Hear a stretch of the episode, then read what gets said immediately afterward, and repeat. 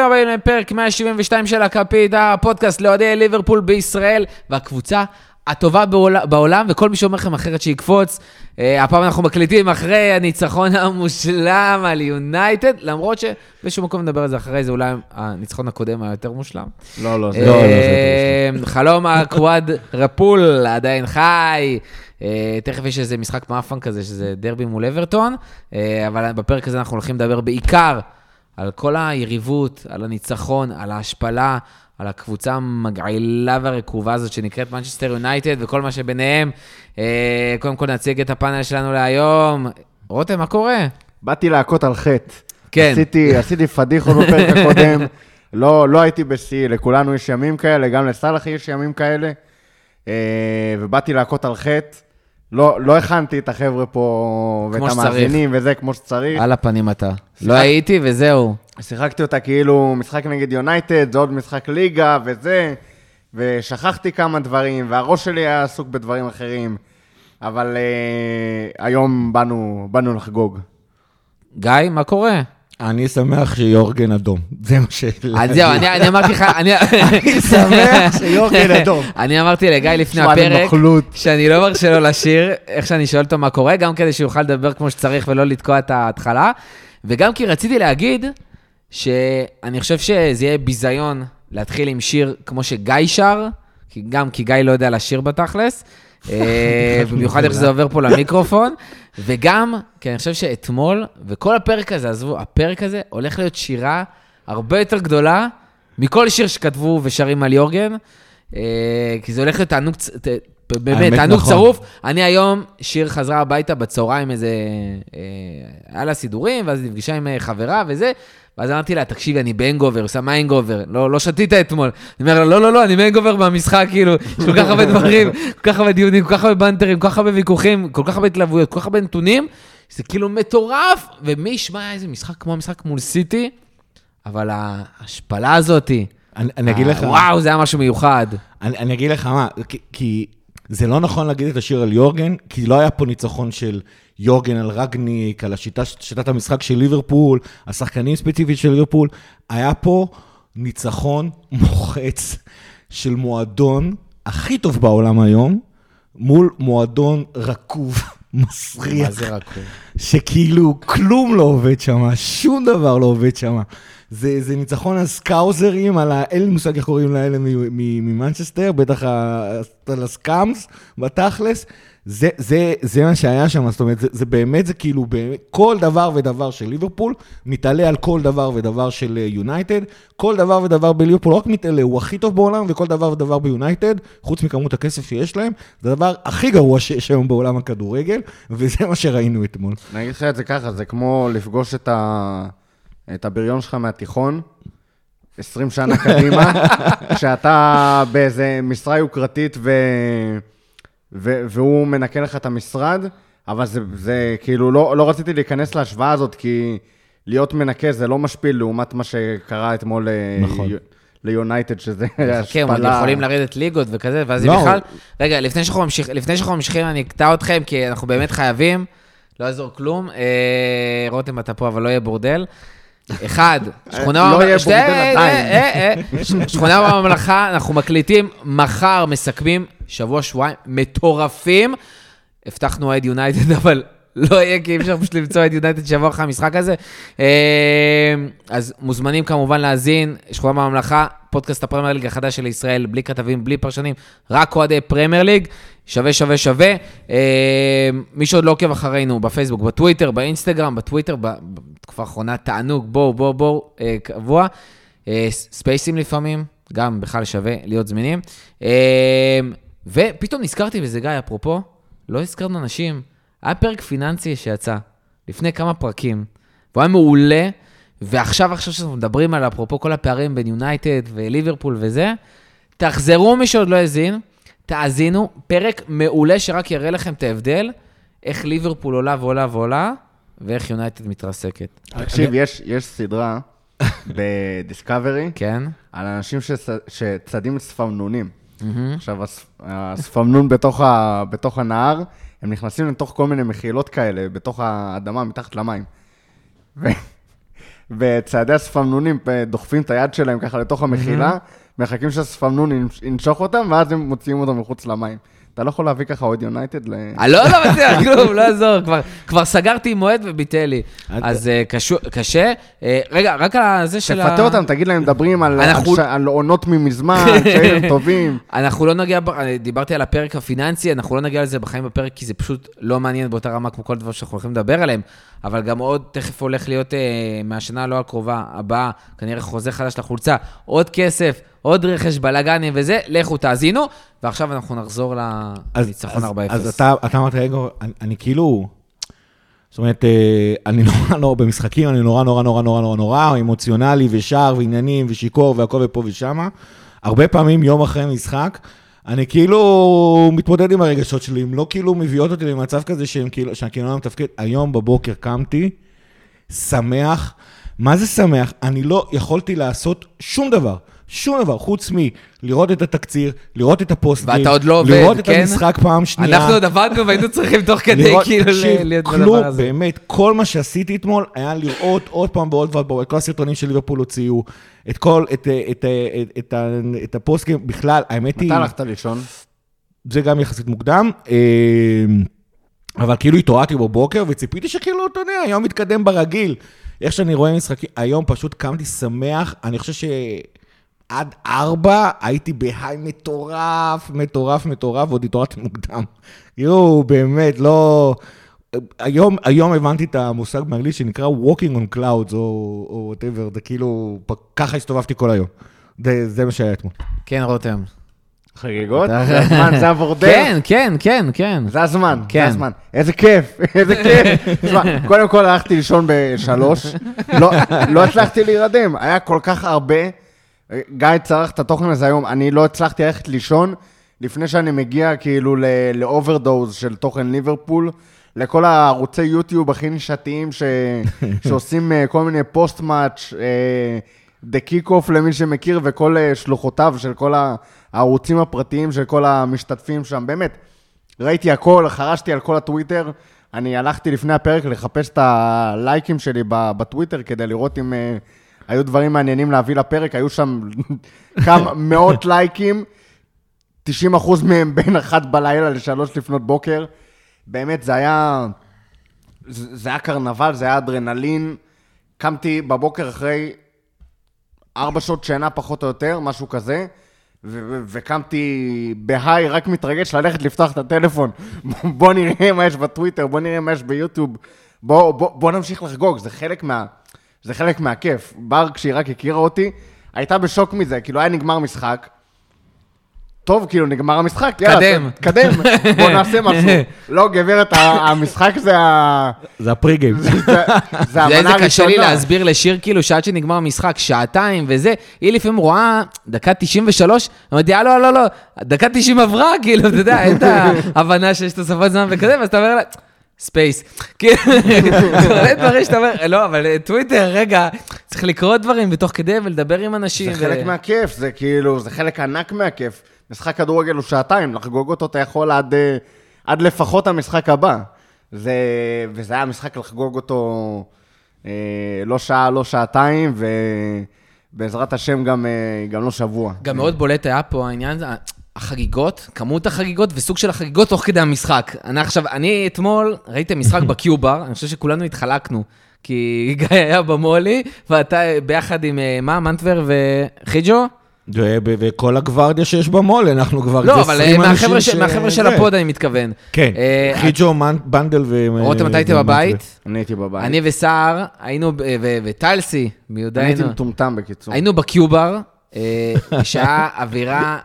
באמת כיפית, לא הייתה השירה והטירוף של המולי, אבל היה אווירה כיפית עם הספסלי חוף ים שם, מי שהיה תענוג, והייתה אווירה של, כאילו לא יודע, סרט קומדיה, כאילו בקטע כזה, אתה רואה עכשיו פרי גופס כאלה, דם דם דמר, זה כאילו, זה היה פשוט הזיה, כאילו כל הסיפורים שם עם פוגבה בהתחלה, וואי. זה היה בדיחה לגמרי, והשערים, ואיך שהם ישחקו וזה, ואתה אומר, מה לעזאזל קורה פה? כאילו, אתה משחק כמו אמג'ר בפיפה, אתה לא מבין מה קורה, ואתה כולך סטלבט כל המשחק. עכשיו, בדרך כלל אנחנו כל העונה יושבים ורואים משחקים, הרבה משחקים, אומרים, אני לא בלחץ. יהיה בסדר, אתה יודע, אתה רגוע. פה זה היה אובר. זה היה כאילו, walking on clouds במשחק. זה היה משחק. זה הרמה כזאת. זה היה משחק מהרגע הראשון, וכאילו, שכאילו באנו ליהנות. זאת אומרת, אני זוכר שכאילו בפרק האחרון, כאילו, היה שם איזה קטע שנתתי 2 דקות, למה יונייטד פשוט לא מסוגלים לעשות לנו שום דבר, למה אנחנו נבוא ונפתח להם את הצורה, כן, ואתה ומדיה נכנסת, התחלת ולהיכנס ללחץ, ראו את הזיעה שלכם. איזה לחץ? אני אמרתי על 6-2, על מה אתה מדבר? כן, אבל... ומנטבר אימר על? 4-0, אבל זה כשבאימורים, תוך כדי שהסברתי למה הם לא מסוגלים לדגדג אותנו, מנטבר במיוחד נכנס שם ללחץ מכל ה... כשהוא שמע את זה, כשהוא שמע את זה, אאוטזר, הוא כאילו התחיל, רגע, זה לא מסתדר לי, וזה פשוט היה משחק שפשוט באו ואמרו לנו כאוהדי ליברפול, בואו ותהנו, וזה היה, כאילו, לקח לנו בערך התקפה שנייה, פיצחנו את הדבר הזה שנקרא יונייטד, היה שם גול קל, פוגבה, כמו שאמרת, איך אומרים את זה בעברית, נפצע בשריר החשק, כאילו אמר, אין מצב שאני משאיר את המשחק. אני לא עובר את זה שוב. אתה ראית את הקליפ שהוציאו לפוגבה על הרגעים שלו במשחק? היו מלא קליפים. היה היילייטס אמיתי של פוגבה במשחק, כל המהלכים בהם היה מעורב. שזה מסירה, פספוס, והיציאה. מסירה שאיבוד כדור. והיציאה שלו פחות או יותר, זה היה כל מיני סרטונים של אחרים, של כל מיני אנשים רנדומליים עולים לדשא ויורדים ממנו אחרי רגע, היה כל מיני דברים נפלאים. שמע, זה היה משחק, היה פה איזשהו טיימליין כזה, של מבחינתי לפחות, הייתה אדישות לפני המשחק, שזה מה שהיה בה, פרק שהקלטנו, ועל החטא הזה באתי להקות. שבאמת התחושה, כאילו, אני איתך לגמרי, הייתה תחושה של כאילו אין משחק גדול. אמיתי. ואני בחיים לא ככה לפני יונייטד. בידו, כי כולנו ידענו שזה משחק. זה כאילו, זה היה בלתי נתפס. אין לך את המתח מול סיטי של מה יהיה במשחק. אך ברור מה הולך להיות במשחק. זה לא רק היה ברור, זה היה, כאילו, הראש שלי אמרתי, הוא היה איפשהו ב... עוד בטקו נגד סיטי, אפילו לא בחצי גמר גביע. הוא עוד היה כזה קלאודי, לא הרגשתי את יונייטד. ואז ביום של המשחק, פתאום נחתו עליי כל הזיכרונות וכל התחושות שיש לי כלפי מועדון הכדורגל של Manchester United, שמלא בחרה, כמו שאנחנו אוהבים לשיר. ובאמת כאילו התחלתי להתחמם ולהרגיש... שזו הזדמנות שלנו לבזות אותם, באמת. זה חלק מהיריבות, זה חלק ביריבות כזאת גדולה, הזדמנויות כאלה, להשפיל את היריבה שלך בצורה כזאת, שהם יזכרו את זה שנים, זה יירשם בספרי ההיסטוריה, וזה באמת צמד התמודדויות בליגה הכי משפיל שהיה להם, נגד כל קבוצה, מאז 1893, כן. אפילו לפני, אנחנו קנו ב-92. לא, זה אותה עונה. ראיתי את הנתון, זה אותה עונה. צמד המשחקים... הם לא נקראו מנצ'סטר יונייטד. נכון. מה זה היה, נוטינגהאם פורסט? לא. מה? נגד נוטינגהאם פורסט אתה מדבר. כן. אני לא יודע מי היה המועדון שעשה להם את זה, 11-0 במצטבר. סנדרלנד עשו להם את זה, 11-0, זה היה במאה ה-19, מאז 9-0, זה הצמד המשחקים הכי גרוע שלהם בליגה. בפער. מתחת אני חושב 7-1 או משהו כזה לסיטי, העונה או משהו בסגנון. העונה עם 6-1 עם סיטי, אבל זה גם כאילו, כן, זה... אבל זה השפלה בקנה מידה היסטוריה, האוהדים שלהם באמת, גם החלטתי לקרוא טיפה אוהדי יונייטד לפני, צצו לי בפיד בטוויטר, זה 1-2 לפני, והלכתי טיפה לעשות ריגול נגדי. תשמע, אין אחד שחשב שיש להם אפילו סיכוי כאילו להוציא תיקו. לא, הם פחדו פחד מוות. חברנו היקר, טל הרמן, שאיבד את זה לגמרי אחרי המשחק, כתב לפניו שהוא... כל היום בשירותים חרבן מרוב לחץ, אמיתי. כאילו, זה הרגיש שזו ההזדמנות, באמת להוכיח להם את הפחדים שלהם וכמה שהם זה, ואז ממש רציתי שנפרק אותם. ברמה של, אם זה היה נגמר שער אחד פחות מ-4-0, הייתי יוצא עם איזושהי תחושת אכזבה קלה, למרות שאנחנו נגיע למשחק עצמו בהמשך, אבל זה הייתה... דרך אגב, קראו להם ניוטון הית'. ניוטון הית', נכון. באותה תקופה, נכון. זה לא כן. היה מנצ'סטר יונייטד. כן, כן, אמרתי, זה עוד לפני שהם היו מנצ'סטר יונייטד. בקיצור, באתי ברצון לפרק אותם ולהשפיל אותם ולנקום בהם על כל אותם שנים שהם היו הבריון שלנו. ואז הגיע המשחק עצמו. המשחק עצמו זה... פה נגמר העיסוק כמעט במנצ'סטר יונייטד. מנצ'סטר יונייטד הפכה להיות בדיחה, וזה היה פשוט 90 דקות של ליהנות מקבוצת הכדורגל שלך ברמות פסיכיות. קודם כל, בלי טיפת לחץ, שזה כל כך כיף לראות ככה משחק כדורגל, בלי טיפת חשש שהם יעשו משהו, פשוט לראות אותנו רוקדים על הדשא מול מנצ'סטר יונייטד, שערים, השער השני, אנחנו שוב... וואו, וואו, וואו, וואי, מה שהלך שם. תקשיב, אני ישבתי מול הטלוויזיה, אני בדרך אחרי שער, הכדור עוד לא ברשת, גיא צעק יש לפני 2 דקות, ואני כבר בטוויטר מחפש כאילו לכתוב משהו על זה. פשוט הסתכלתי על הטלוויזיה, והייתי בשוק, איזה דקה כאילו, לא הצלחתי לחשוב בכלל, איך אני מתאר את הדבר הזה שראיתי. כזה... זה שער שפושקש, כאילו... אני רוצה שתתאר לי אבל דבר אחר. זה השער הכי יפה שראיתי בחיים שלי. אני רוצה שתתאר לי דבר אחר. הרגע שגילית שפיל ג'ונס בהרכב. אני רוצה שתתאר לי את הרגע שאמרת, הנה הכלי נשק של יונייטד מול ליברפול, 3 בלמים שמצרפים בלם, שזה המשחק. אני כתבתי על זה השני שלו, העונה. כתבתי על זה למועלם בטוויטר, צריך לתת להם 9 רק על ה... כדי להשפיל אותם על הניסיון החצוף הזה, לבוא ולשנות את השיטת משחק שלהם, ולעשות בונקר באנפילד, כאילו הם יכולים לבוא ולהוציא מאיתנו משהו. בואו תנסו לשחק את הכדורגל שלכם, הוא לא מספיק טוב בכל מקרה, כאילו אתם תפסידו.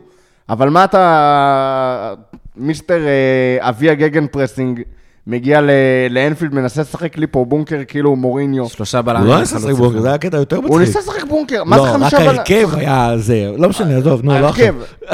הוא לא הצליח, הוא לא יודע, הם לא יודעים. הם באו לנסות להימנע מתבוסה, וזה היה הכי הרגע של יופי, אז בואו נביס אותם בכל זאת. וזה גם היו השערים. בואו נמנע מתבוסה, נכניס את פיל ג'ונס, ביחד עם מגווייר ולינדלבלוף. עזוב, זו קבוצה רקובה, אבל באמת המשחק עצמו היה פשוט תענוג, היה מדהים, השידור היה, גם השידור הישראלי היה נהדר. וואי, זכינו ממש, בזה ששרון גורזן, כן, היו על השידור הזה, היה כל כך כיף, ואז הגיע הפוסט משחק, וזה היה קודם כל חגיגות, עם מועדי ליברפול, אחר כך חגיגות על הדמעות של מועדי יונייטד, הרבה מזה. אני לא מתבייש להודות, יש אנשים שחושבים שללכת ולצחוק על הני של מועדי הקבוצה היריבה, זה לא זה ולא זה, לא מעניין אותי, זה חלק מהכיף במשחק הזה. בנטר זה חלק מהספורט מבחינתי, מי שלא נהנה מזה זכותו. אני אגיד לך יותר, אני ניזון מהדמעות שלהם. אני אגיד לך יותר, הכיף בזה, ובסוף, עזוב שזה חלק מהספורט, יותר מהחלק מהספורט, זה חלק של אוהד, קבוצת ספורט, זה חלק מאוד מהותי בזה, לא יעזור כלום, מי שבאמת חי את הדבר הזה. זה מבחינתו, הקבוצה שלו, זה חלק כל כך מהותי מהחיים שלו, הוא לא יכול להיות ככה, אבל זה יותר מזה, זה כי היינו במקום, היינו בול בהפך. דיברת קודם על העניין של, כשיש לך את הבולי הזה בבית ספר והתהפכת, זה מה שקורה. אתה לא יכול פתאום להיות הבן אדם הנחמד ולהגיד, הוא היה ככה, לא, אני לא... לא! זה האם אימא של ענה בעין, זה להחזיר על כל אותם מועדי יונייטד, היום גם קפץ אותו מקליט מאותו מפגש והזה. בחיים האמיתיים נקרא לזה, זה יכול לפגוע בך הרע על הזה, ועל לנסות להחזיר למישהו שעכשיו הוא כל כך מתחתיך, מה אתה מתעסק בו בכלל, תהנה מהחיים שלך. אבל בשביל זה יש כדורגל. נכון. שאני ילד קטן. אז זה גם, בואו אנחנו משחקים את המשחק הזה. האופן שבו אנחנו מדברים עכשיו על ליברפול, שמעצבן את אוהדי ליברפול. את האופן שבו אנחנו נלחמים על מאטיפ. למה אנחנו נלחמים על מאטיפ? הרי ברור שיבוא... הוא הבלם השני הכי טוב בעולם, מה זה למה? אבל למה זה מעניין אותנו? למה זה מעניין אותנו? הוא הבלם השני הכי טוב בעולם. זה לא למה אתה נלחם עליו. אתה נלחם על מאטיפ כי פאקינג לפני עשור אתה היית עם קריאגוס, והיה לך בלמים פח השפעה, והיה לך שחקנים, והיה לך צ'רלי האדמים, והיה לך כאלה. וכשסוף סוף יש לך קבוצה שאתה יכול באמת ליהנות ממנה. וקבוצות בעולם מקנות, ואוהדים מקנים בקבוצה כזאת, ולא יכולים להודות בזה שפאקינג מאטיפ בלם ברמה גבוהה. לא מסוגלים. אז אתה תיתן להם עד הסוף. עד הסוף. השפילו אותך כשהיית עם השחקנים הפח השפעה שלך. שבטעות הבאה שמטיפ יעשה, אתה תראה חגיגות על זה בטוויטר. אבל מאטיפ לא עושה טעויות. טוב. בסדר, סבבה. כן, אבל זה חלק מהמשחק. אני אבוא עכשיו כמה שאני יכול, כמה שאני רוצה. כל גול של מאטיפ יהיה פי 10 יותר כיף. וכשהטעויות שלו יהיו יותר כואבות, אבל זה חלק מהמשחק. זה כמו ללכת אנשים שבאים ומספרים שהאימורים שלהם, שהם מפסידים שם את הבית וזה, זה בשביל ליהנות יותר מהמשחק וכל מיני שטויות כאלה. אבל זאת הדרך הנורמלית להגביר את ההנאה שלך מהמשחק. זה חלק מהמשחק, זה לבוא לצחוק על אוהדי יונייטד, בדיוק כמו שאוהדי יונייטד, זה מהדברים שמצביעים, אוהדי יונייטד ידעו טוב מאוד לבוא ולצחוק עלינו, אני בא וצוחק עליכם, בדיוק כמו שעשינו לאוהדי טוטנהאם, הליצנים שחקו על מאטיפ לפני גמר ליגת האלופות, בסוף מאטיפ בישל להם שער על הראש בזה ושם את קיין בכיס, זה חלק מהמשחק, בנטר זה חלק מהמשחק. אנשים בסוף חושבים שהעניין פה, זה הנכון או לא נכון, צודק או לא צודק, אין נכון, צודק או לא צודק. זה כרגע מה שיש, ותחיו עם זה, תמודדו עם זה. מחר זה יתהפך, היום אני אענה כמה שאני יכול, ואתם תסבלו. ספורט זה להיות הכי טוב, זה להיות יותר טוב מכולם. אתה לא יכול להיות הכי טוב לבד. אין דבר כזה, אני הכי טוב בכלום, כשאין לך מתחרים. כמו שבור סיגינס, במשהו שאף אחד לא מנסה לשבור בו סיגינס. מה זה שווה? אז חלק מלהיות הכי טוב זה להוכיח לאנשים אחרים שהם מתחתיך. מה לעשות? זה חלק מהספורט, זה הכיף. יאללה, תקדמו הלאה. אנחנו נהנים מאוהדי יונייטד בוכים. זה הכיף שלנו. יש הרבה דמעות היום. לא כיף, כיף, תענוג. יש לנו עוד הרבה מה לדבר. אני חייב לדבר, דיברת קודם על האווירה הזאת של התחרותיות לפני המשחק, שאתה מעקה על חטא, על מה שדיברת לפני זה. אני ניסית להזכיר את מה שאני אמרתי לפני, בפרק האחרון, מה שאני אמרתי לפני, על סיטי. ואני אמרתי לך אחרי המשחק ההוא, וקצת ביבלת את זה ואני אתקן, אני אמרתי שבמשחק האחרון מול סיטי, לא הרגשתי שהיה משחק. לא הרגשתי שהמשחק אמיתי, כי בסוף הם גם באו שבורים, וגם עם כמה שהיינו טובים במחצית הראשונה, זה כאילו לא הכוחות. זה לא הרגיש לי תחרותי, זה לא אותו דבר כמו ה-2-2 הזה, זה הרגיש לי כמו שהוא באמת משחק גביע. אבל זה מה שאמרתי בפרק, מה אתה מתקן? לא, לא, זה אחרת. בכיין. ודיברו על זה, כל העניין של היריבות גם, של כמה זה משפיע, ואין יריבות, והמאמנים חברים וזה, וליברפול, יונייטד זה אחרת. וכאילו יש אין יריבות, באמת, יותר מלאה צינה ודם, במיינסטרים היום של הכדורגל, לא הלוטונים ושפיל ווינסדה וכזה. והכוכב האדום בלגרד נגד זה בלגרד שבאים ותוקרים שם. כן, לא. במיינסטרים, בטופ ליקס וכזה, אין יריבות יותר עם צינה ודם מליברפול יונייטד. אבל זה כאילו הרגיש, משני הצדדים, אז זהו, עד עשיתי בוכים. שאחד לנו זה באמת לא הרגיש כאילו לפני המשחק, שזה מה שאמרנו, אבל גם המשחק עצמו, זה לא הרגיש כאילו הם, השחקנים שלהם, מרגישים את זה. זה מה שיפה אבל. זה כאילו, הם לא באו לנסות, אפילו דיברנו על זה שאין להם יכולות, והיו פציעות, ופה ושם. הם שיחקו, כאילו הם כבר ירדו ליגה. אבל זה מה שכיף. ויש להם לשחק על הטופו, הם לא ניסו. היריבות שלנו נגד מנצ'סטר סיטי, היא יריבות, נגד הקבוצה הזאת של מנצ'סטר סיטי. היא לא יריבות מול המועדון, היא לא יריבות מול האוהדים, היא יריבות ספורטיבית מול קבוצה מסוימת כרגע, יכלו לקרוא לה גם אקריקטון סטנלי לצורך העניין, זה לא משנה. זה לא משנה, אנחנו ביריבות מחר זה ניוקאסל. יכול להיות, ואנחנו ביריבות מול הקבוצה הזאת. נגד יונייטד אנחנו ביריבות מטורפת נגד מועדון כדורגל תרבותית. מנצ'סטר יונייטד. זה שם, זה אוהדים, זה שירים, זה היסטוריה, זה הכל. אני לא חושב שעכשיו אוהד מחולון הוא תרבותית נגד אנשים ממנצ'סטר, כמו ש... אבל אתה מסכים איתי שאתה שונא אוהדי יונייטד? אבל אנחנו שונאים את המועדון מנצ'סטר יונייטד. זה מה שאני אומר, על זה אני מדבר. אז לא אכפת לי אם השחקנים שלהם עולים על הדשא כמו רכיחות, ושאין להם, הם נלחמים על הטופ 4, אבל בפועל אין להם אף שחקן שעולה להילחם. לא מעניין אותי. לא שעלו עם מרכב 50 מצידי. ברגע שאנחנו משפילים את מועדון הכדורגל מנצ'סטר יונייטד, ברגע שאני רואה אוהדי מנצ'סטר יונייטד הולכים הביתה מוקדם, בוכים. אומרים, אלוהים, תודה לאל שיצאנו רק במינוס 4, כי ליברפול יש דברים יותר חשובים להתעסק בהם, כמו מרוץ לארבעה תארים. עושה אותי שמח, עושה אותי מאושר. זאת היריבות בין ליברפול למנצ'סטר יונייטד. זה לא הקבוצה. זה לא קשור לשחקנים על הדשא, זה אפילו לא קשור ליורגן קלופ או לכל מאמן אחר. זה יריבות דם בין מועדונים, ובין ליברפול לסיטי זה בחיים לא יהיה. לא משנה איך תהפוך את זה, אולי עוד 30-40 שנה, אלוהים יודע, אבל גם אז כנראה שלא. זה יריבות, זה אוהדים שבאו אלינו, דיברנו על זה הרבה היום בטוויטר, זה אוהדים שבאו, לפני עשור הייתי ילדון קטן, הייתי עוד בצבא. זירון יש אומרים? זירון, אפילו יותר צעיר ממנטבר, במפגש במייקספלס בהרצליה, ובאים אליך אוהדי יונייטד במיוחד, בשביל לצורך לך מרדררס, רוצחים בפנים שלך, באו עד לפאב שאתה נמצא בו, לראות משחק נגד יונייטד, באו אוהדי יונייטד, ישראלים מטומטמים, חדלי אישים אפסים, לצעוק לך את זה בפנים.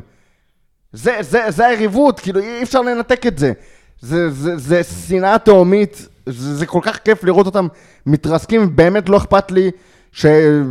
אתה יודע מה... לא רק שהם קבוצה גרועה ואין להם שחקנים ואין להם כלום, גם הם הגיעו למשחק הזה שבועים במיוחד, עם הרכב עוד יותר חסר, לא מעניין אותי. הורדנו אותם על הברכיים ונתנו להם לאכול דשא. אתה יודע מה הכי משפיע מבחינתם? אתה דיברת בהתחלה על זה שהם, על החבר שלך שישב כולם חרבה מפחד. בסופו של דבר שהיה אתמול על המגרש, זה היה סיוט הרבה יותר גדול ממה שהוא יכל לדמיין. זאת אומרת, הוא פחד מתוצאה, ומה שהוא ראה מול הפרצוף... זה אינונות. זה כן. זה מועדון בקריסה מוחלטת, באמת, כל דבר במועדון הזה שנקרא Manchester United, זה פשוט רכוב מן היסוד. כלום, לא היה כלום. שום, באמת, הדבר היחידי שלא רכוב מן היסוד, זה באמת כמות הקצב שהם עושים. חוץ מזה, באמת, הבעלים, ההנהלה הבכירה, ההנהלה האמצעית, הגיוסים שלהם, המאמן שלהם, שהוא ספציפית רק נקלו, הוא, אתה יודע, הוא קרטקר, זה סיפור אחר. אבל כל מי שהיה מאמן שם אחרי... אגב, סיפרו לנו כל השחקנים... אנחנו לאחרונה פיתרנו שני מאמנים שלהם. אחרי ניצחונות עליהם, שזה מטורף, גם את מוריניו וגם את סולשר, ואני באמת חושב... סולשר לא היה ישר אחרינו. סולשר לא היה ישר אחרינו. עזוב, הוא... היה את מוריניו ואת ולחל לדעת. חיכו שם עוד איזה שבועיים, זה כבר היה סגור אז. עולה את זה וויל, זה בגללנו. תקשיב, מוריניו, זה היה כאילו כשניצחנו אותם ופיתרו אותו, זה היה איזשהו בוטום כזה, הם באמת הגיעו לאיזה רצפת השפל. חשבת שהם הגיעו. בדיוק. אחרי זה, הגיע עם כל הקטע עם סולשר, ועוד פעם השפלנו אותם 5-0 בחוץ, וזה היה כאילו איזשהו, עוד פעם, רצפת שפל. חשבת שהם הגיעו לרצפת השפל. מה שקרה אתמול, זה רצפת, עכשיו, זה לא רק רצפת שפל יותר נמוכה, שבאמת בעיניי, כבר יותר נמוך מזה, הם באמת כבר לא מסוגלים להגיע, וזה אחרי שבקיץ, 5-0 ו-4-0 אלה, אחרי שבקיץ, הם הביאו את רונלדו, סנצ'ו, ורן וקוואני. לא, קוואני קודם, אבל לא משנה, חורף קודם. ולא חסר להם, באמת, זה פשוט הזוי, ואני באמת לא רואה כמה עוד נמוך הם יכולים לרמת שהשני עובדים שם בסקאוטינג התפטרו היום. בכירים, הנהלה. התפטרו. השאלה למה התפטרו. בקטע של, נראה לי, מחקו אותם, מנצ'סטר יונייטד מהלינקדין, כאילו, כזה. אבל מה שיפה... מעדיפים עשור רק בקורות חיים. מה שיפה, שאז שניצחנו ומוריניו פוטר, והפעם קודמת חשבנו שליברפול זה, כאילו עכשיו אין, וואו, בסי. אבל ליברפול, בזמן שיונייטד הצליחה להידרדר לאיפה שחשבנו שאי אפשר, ליברפול עדיין הצליחה להגיע לגבהים חדשים, ויחי ההבדל איפה היינו לפני 2-3, שלקחנו אז את הצ'מפיונס והליגה, ואמרנו, וואי, תואר גדול, יום, כאילו שנה אחרי שנה, וכל הדברים האלה, אבל לא היינו במצב כמו שאנחנו היום. אתה יודע מה יותר יפה? לא, אבל שנייה. בסגל, במצב... וואו! אתה יודע מה יותר יפה? מה? אתה. וחוץ ממך, מה טיפ יפה? וחוץ מכמה שמה טיפ יפה, זה יפה להדהים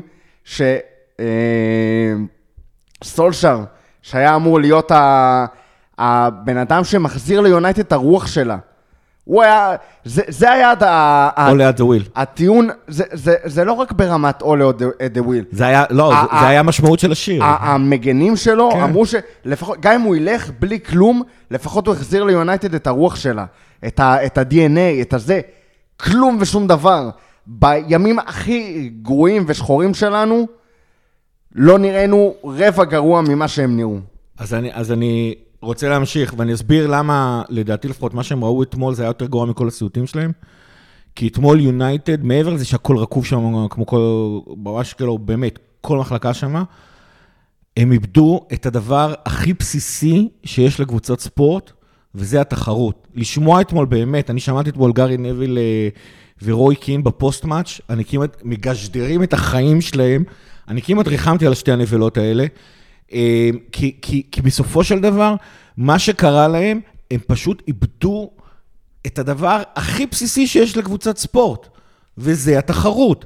הם פשוט, אתה יודע, אתה ראית את המגרש, חדלי אישים באמת, זאת אומרת, עזוב מה היכולת הטכנית שלהם, עזוב את היכולת הטכנית שלהם, מה הם מסוגלים, מה הם לא מסוגלים, אני חושב באמת, רונלדו כואב הלב על הסיפור שלו, אני חושב שגם אם רונלדו היה שם, זה היה נראה אפילו עוד יותר גרוע, כי הוא גם, אתה יודע, זה כאילו, הוא מנותק מהקבוצה שם, זה שחקנים שפשוט לא באו להתחרות. הקטע הזה שפוגבה, אחרי השער הראשון, ותאמין לי, אני בדרך כלל לא מפקפק בשחקנים שכאילו נפצעים, ושלחס וחלילה ממציאים פציעה, הוא המציא פציעה אתמול כדי לא להיות על המגרש. היה שם מקטעים, שאליסון מסתובב מחוץ לרחבה, אני לא מדבר על השלוש דקות הראשונות, מחוץ לרחבה מסתובב עם הכדור, רשפורד נמצא 2 מטר לידו, הוא לא לוחץ, אחי, אז... זה כאילו, באמת, זה אין דבר יותר שפל ומשפיל שקבוצה יכולה לעשות לעצמה, כאילו, עזוב את זה שגם, אנחנו גם עשינו את שלנו אתמול, אבל מה שיונייטד הגיעו למצוא, זה בומבה מול הפרצוף, זה יותר גרוע מכל סיוט. עכשיו, מול זה עומדת באמת הקבוצה הכי מושלמת בהיסטוריה של הכדורגל. של העולמות. קבוצה באמת, קבוצה שכל דבר בה, למעט האספירציות של לעשות סופר ליג, כל דבר בה פשוט מושלם. הניהול הפיננסי, הניהול המקצועי, יורגן קלופ ירום מודו, לואיס דיאז, מייקל גורן. בצע, עונה, איך הגיע שחקן כזה, אפילו אני לא חשבתי. איך קונאטה בתוך חודשיים כבר, אנשים חושבים שהוא מאיים על המטיפ, ההרכב אתמול היה פשוט מושלם, איך ששיחקנו היה מושלם. עכשיו, עזוב את זה שכרגע ליברפול, כדי להתמודד עם כל מה שקורה מסביב, היא פשוט מבחינה מקצועית ומקצוענית בכל דבר, על הדשא, על הספסל, במסדרונות ובקירקבי, זה הדבר הכי מושלם. אני חושב ואתמול, ועל זה הגיעה הנקודה שהכי הציקה לגארי נבל ורוי קין, כי הם שיחקו מול ליברפול. בליברפול, ברגעים הכי קשים של ליברפול, זה בחיים, היא לא איבדה את הבסיס של קבוצת כדורגל. בחיים. היו לנו שחקנים שלא היה להם על לתת. אבל שחקנים של ליברפול... היו לנו הרכבים ברמת יכולת יותר גרועים ממה שעלה על הדשא. כן, מה שנקרא, לא סתם ניצחנו למלא פרק פלופים, ואני מניח שהיה ממש קשה להחליט מי נכנס פנימה ומי לא נכנס פנימה. אבל בכל התקופה הזאת, כולל השחקנים שהיו בפרק הפלופים, כשהם היו על המגרש, ליברפול הייתה באה לשחק, הייתה באה להתחרות, הייתה באה לתת את מה שיש לה על המגרש. עכשיו, היו תקופות שלא היו לה, וזה היה מתסכל, אני לא אגיד, אבל באמת, דרך אגב, פעם האחרונה שהם ניצחו 4 הפרש, באפריל 2003. אני חושב ש... כמה צריך ללכת, כמעט 20 שנה אחורה. אני חושב אני באמת, היו שחקנים שתסכלו לי את הצורה, והיו שחקנים שאמרתי, טוב, הם צריכים לעזוב, ואז זה תסכל לי עוד יותר את הצורה, כי אני לא אוהב שחקנים של ליברפול עוזבים.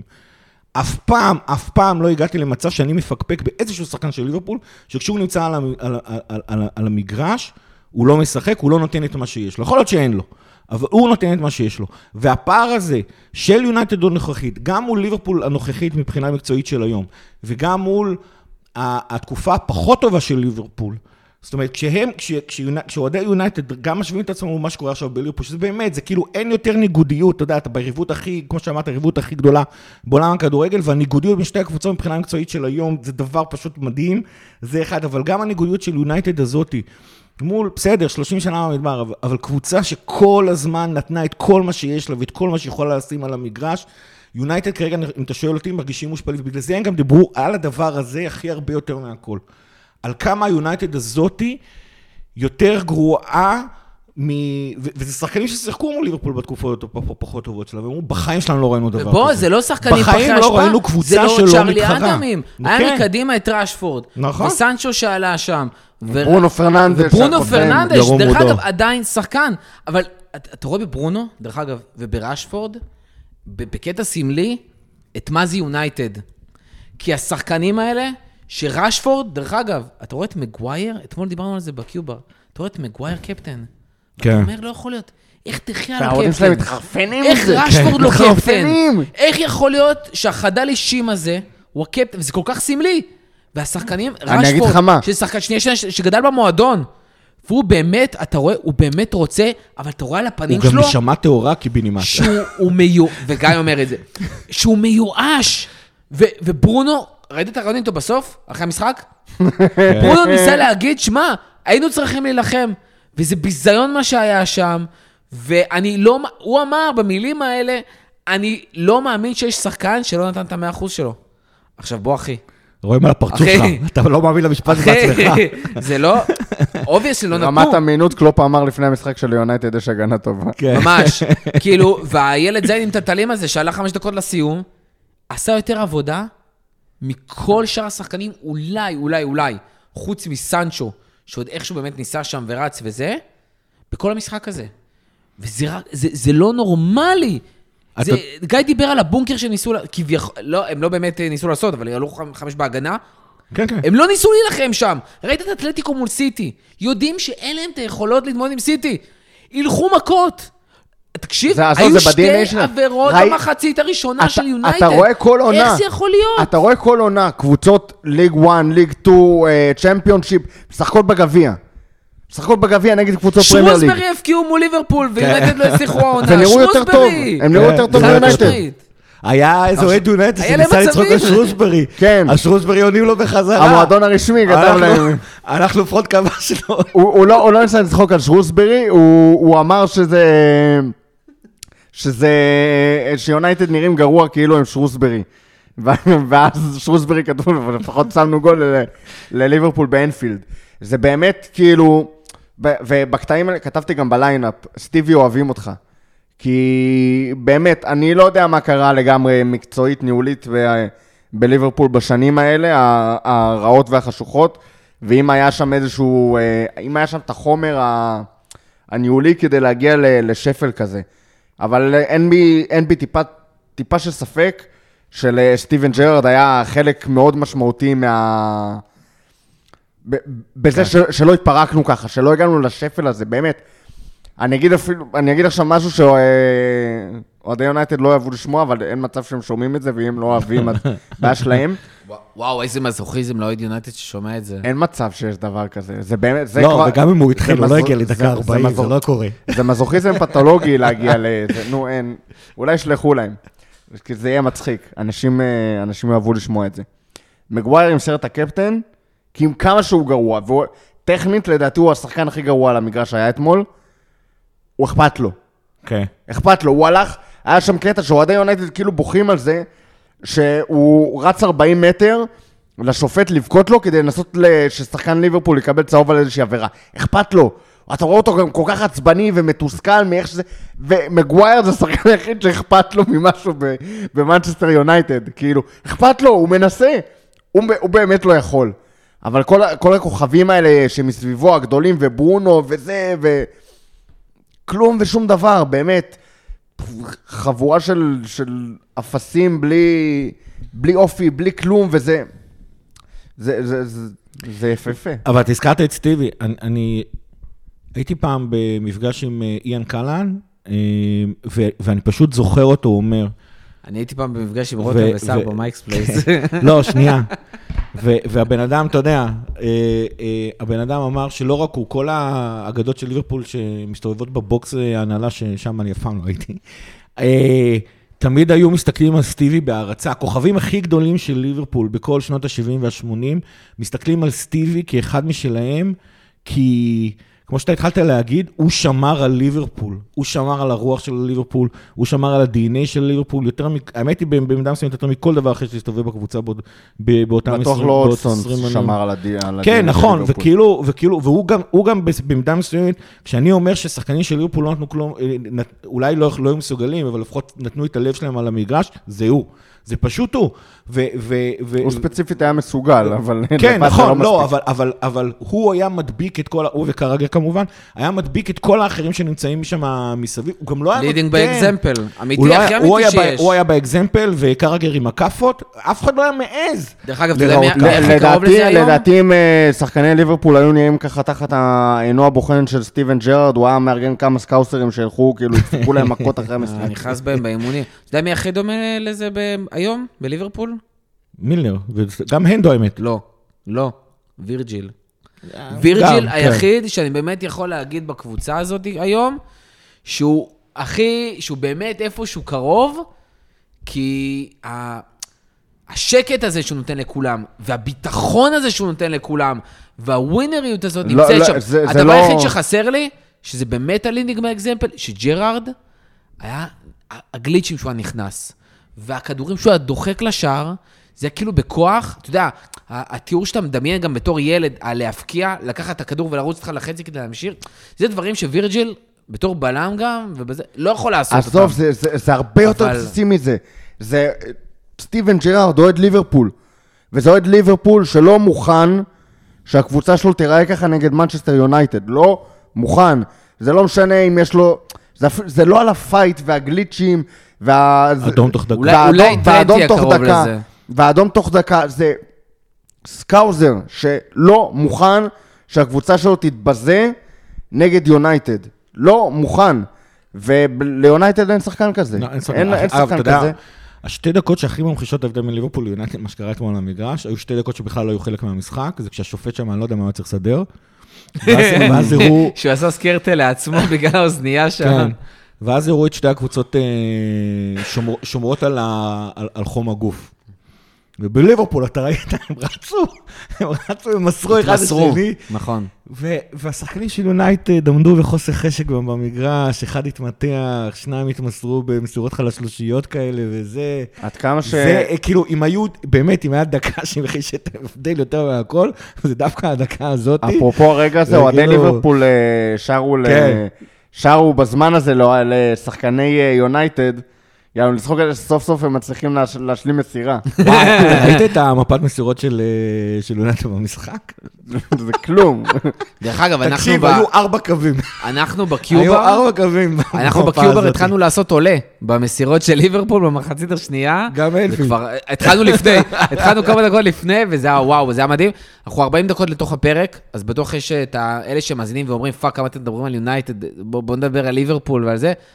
בוא נדבר על ליברפול, והדברים של ליברפול עשתה במשחק, והיו דברים מדהימים, דיברנו על השער השני שהיה, וואו, סלאח, מאנה, דיאז, כל השלישה שפתחה, כולם עם שער ובישול, אפילו ג'וטה הצטרף שם, ואני רוצה להתחיל מהדבר הכי יפה שהיה מבחינתי תוך המשחק, וזה אחרי השער של, לדעתי, של סלאח, מהבישול של מאנה, השער השני, וזה הביתה של טרנד שם סתרה לדחיה.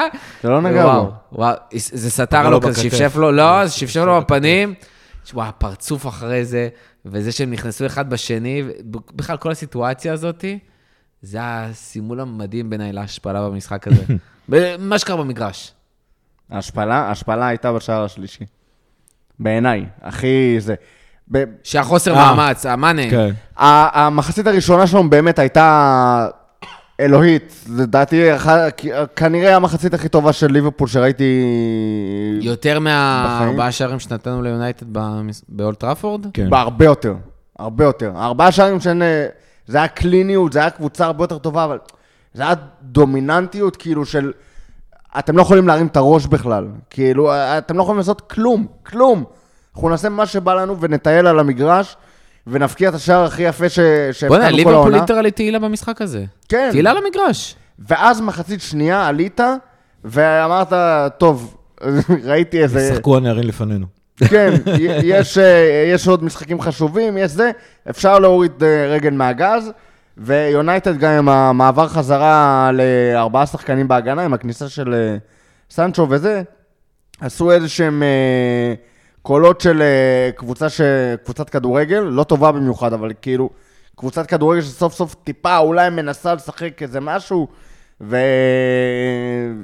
והיה כאילו איזה רחש של אולי אם יונייטד איכשהו יגנבו גול במהלך וחצי שהם הצליחו לייצר, אז אולי איכשהו יקרה פה איזה נס והם יחזרו למשחק באיזשהו אופן. הייתה שם גם הצלה כפולה מדהימה של אליסון שנשרק נבדל, אבל נבדל לא היה שם, אז הודו לאליסון כי טוב. כן, הודו לאליסון כי טוב. ואז אמרנו, טוב, חלס צחוקים, בוא נשים את השלישי ונגמור סיפור, ורצינו לשים את השלישי, אז שמנו את השלישי. כאילו, זה simple as that. בשנייה שהם חשבו שיש להם איזשהו שביב של תקווה, טוב, בוא נגמור את זה. יאללה, שים את השלישי ו...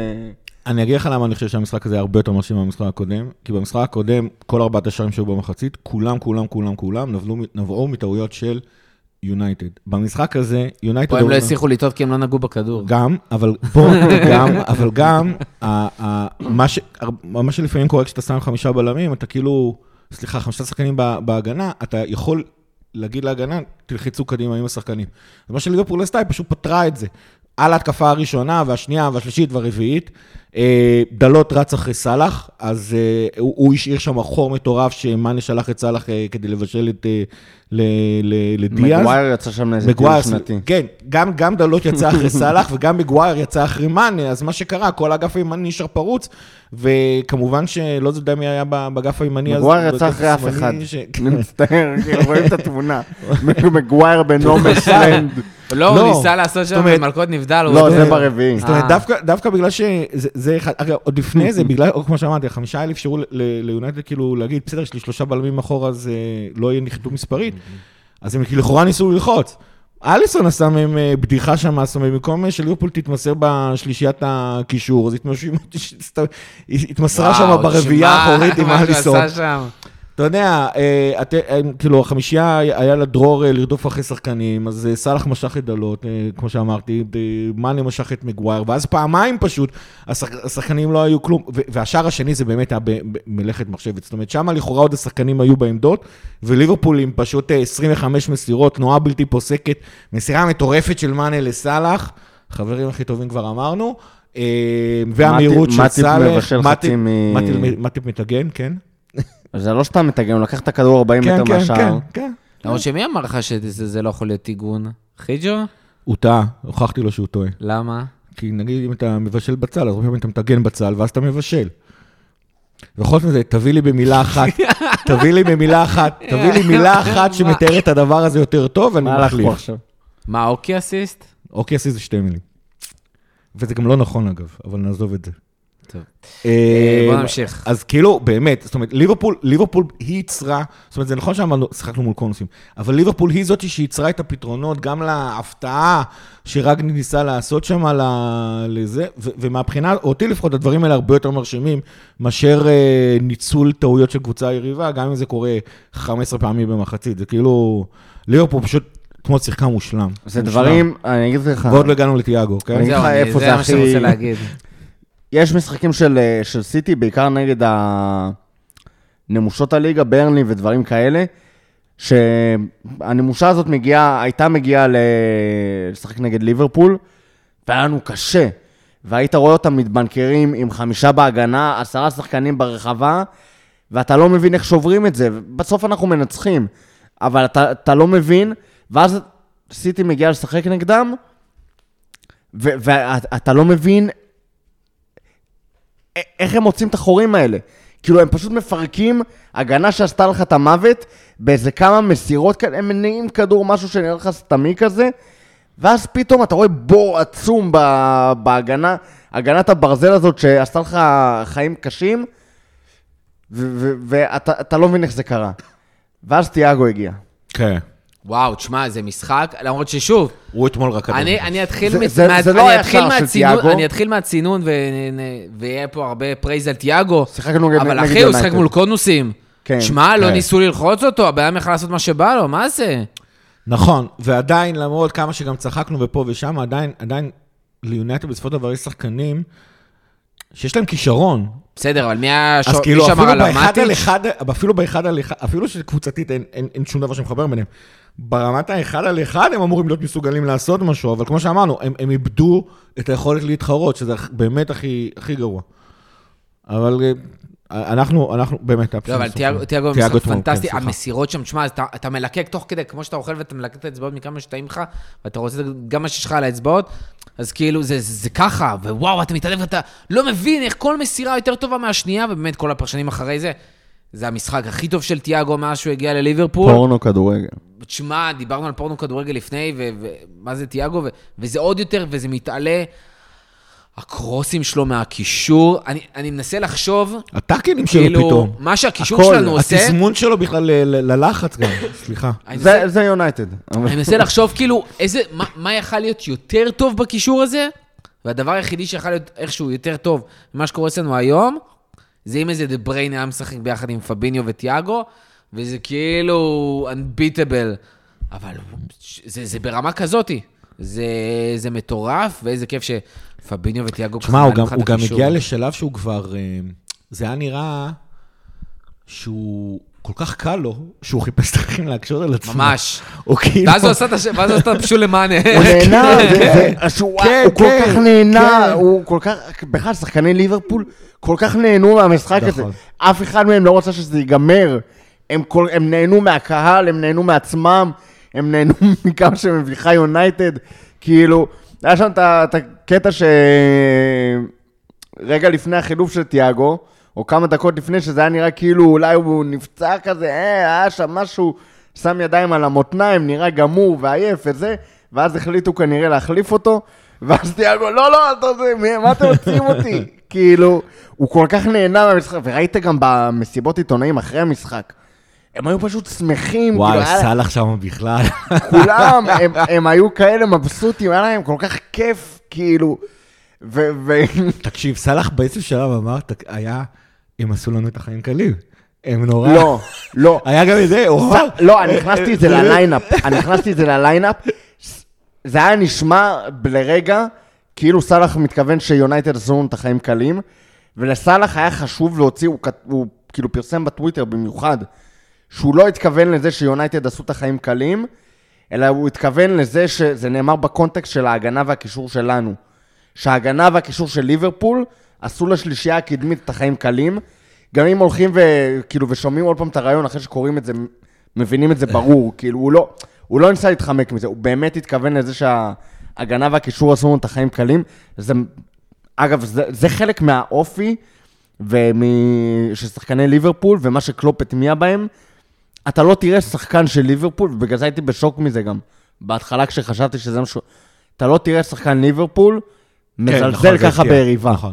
אתה לא תראה את זה, וזה היה כל כך חשוב לסלח, שלא יעבטו את הדברים האלה, ויחשבו שהוא מזלזל בעריבה באופן הזה, שהוא הלך וכתב על זה במיוחד, שלא זו הייתה הכוונה. אגב, ומהכיוון השני, הוא גם לא לקח את כל הקרדיט על עצמו, הוא אומר, חבר'ה, זה לא מנותק, אנחנו קבוצה אחת, זה כאילו, זה לא, אין שלישייה התקפית מנותקת מהקישור ההגנה, זה גם כמשהו שחשוב להם להגיד כל הזמן. הכל, כי השלישייה הקדמית חגגה ופרחה, וזה הגיע מאיפשהו. מצד שני, סלח בכל אופן, אמר לתיאגו, תקשיב, יום ראשון הולך להיות עוד יותר כיף. זה כן, אבל זה... אבל הוא התכוון לאוהדים ולאווירה. זה גם סביר להניח, כן. לא, עכשיו תיאגו אמר לו, אתה חלוץ, אז הוא עושה לו, לא, אני ווילגר, אתה חלוץ, אתה כובש שערים, אתה חלוץ. אבל זה לגמרי העניין שם של הגישות. וואו, על מה עוד לא דיברנו? תקשיב. על מה עוד לא דיברנו? זרקנו בקטנה, ילד זין עם טלטלים, אבל... לא, בסדר, דרך אגב, חבל לא עלינו עם 4 בהתקפה, אמרתי זה ממש, ראיתי את ההרכב שלהם, אמרתי, פאק.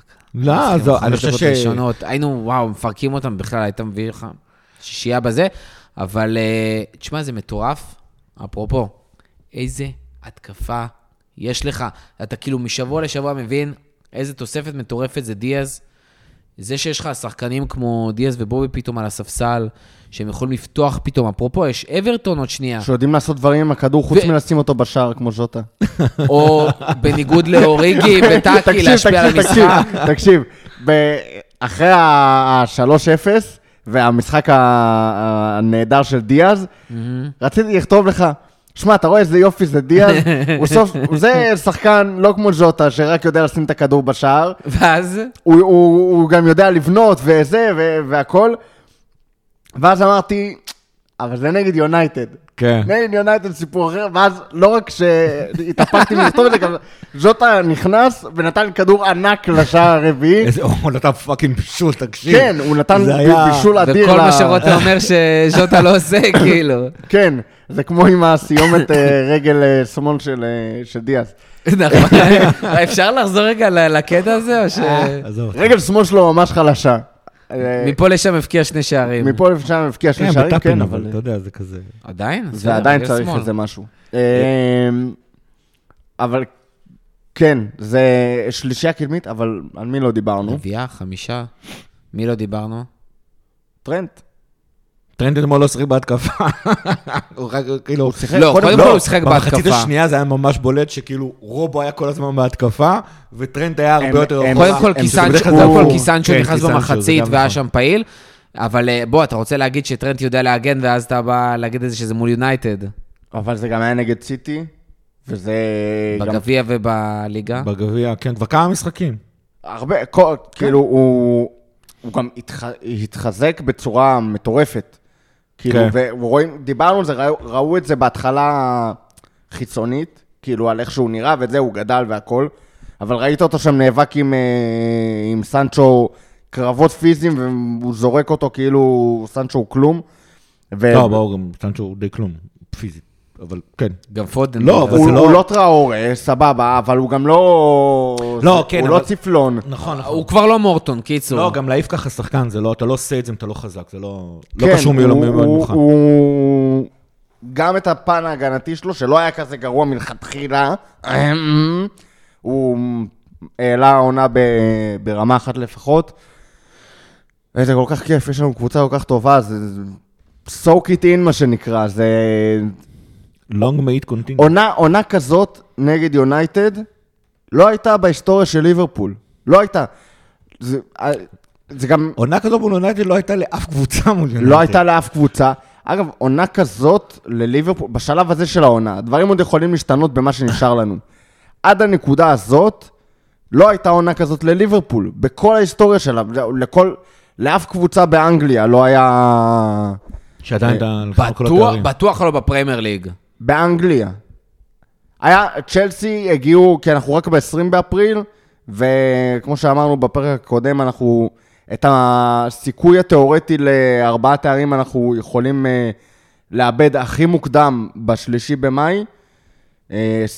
צ'לסי איבדה את זה אז מזמן בראשון במאי. מה, אתה מדבר על הצ'מפיונס כאילו? לא, אתה בגמר. בסדר, אתה לא הגעת באף קבוצה... לא אתה, אף קבוצה באנגליה... לא הייתה בראשון במאי, עם אופציה לקוודרופל. לא הייתה בשני במאי, במרוץ לארבעה תארים. לא הייתה, ואנחנו חווים את העונה הזאת. עזבו איך זה כל כך כיף, זה מטורף, זה פסיכי לגמרי. זה לא נתפס, עזוב כיף. אני באמת לא מצליח ליהנות מזה ברמה הזאת, כי זה באמת, ובצדק, לא נתפס בעיניי, שאנחנו מסוגלים לעשות ארבעה תארים. עכשיו, אני, כולם מכירים, אני מהאופטימיים. אני הכי מאמין, אני תחילת עונה, דיברנו על זה, והמון פרקים, שאני חושב שהשביעי הולך להגיע, ואנחנו העונה פייבוריטים עוד מתחילת העונה, עם הבית שהיה לנו וזה, ובאמת חשבתי שכאילו אנחנו הולכים זה, אבל לא חשבתי לרמת הקוודרופל, לא חשבתי שנגיע לשני גביעים האלה, לגמרים, לא הייתי כזה בטוח שאנחנו יכולים, בדיעבד, היית אומר לי, אנחנו נהיה עם סיטי בחצי גמר, לא הייתי אומר לך, אנחנו נהיה בגמר, זה כאילו, זה הזוי בעיניי, ועכשיו גם עם האליפות, אני עדיין במחשבה של, טוב, אז בוא נשקיע טיפה באחרים, בוא נשיג, בוא איזה משהו, בוא נקריא, כדי לצאת פה עם תארים, אבל אני לא מצליח להגיד את המילה, כן, קוואדרופול. אני אגיד לך, אני רוצה לחבר את זה למה שאמרתי קודם על ההבדל בין יונייטד אלינו, בסופו של דבר, הבסיס של קבוצת ספורט זה תחרות. וליברפול הנוכחית זה הדבר הכי תחרותי, באמת, שאני זוכר. להילחם, הקטע הזה של להילחם על הקוואדרופול, על הקוואדרופול, ואתה יודע מה דעתי וכמה, אתה אמרת שאתה אופטימי, אני חושב שאני מתחרה באופטימיות הזאת. תקשיבו, העונה הזו עשויה, עלולה יותר נכון להיגמר, רק עם גביע הליגה, ומבחינתי כבר עכשיו היא אחת העונות הכי טובות של ליברפול בהיסטוריה, בדיוק על הדבר הזה, כי גם הבסיס וגם הדבר היחידי שקבוצה ספורט יכולה להבטיח לך בתור אוהד, זה התחרותיות הזאת, וליברפול הזאת זה הקבוצה הכי תחרותית שאני חוויתי, ואני גם זוכר קבוצות משנות ה-80, באמת, זה דבר... ומבחינתי זה צריכה משחק, אני די בטוח שאנחנו נאסוף עוד שני תארים לפחות בדבר הזה, אבל כאילו... מבחינתי כבר עכשיו זה פשוט אחת העונות שהכי נהניתי בהן. לא, זה בטוח. כי עוד פעם, כי הבסיס של הכל זה התחרות.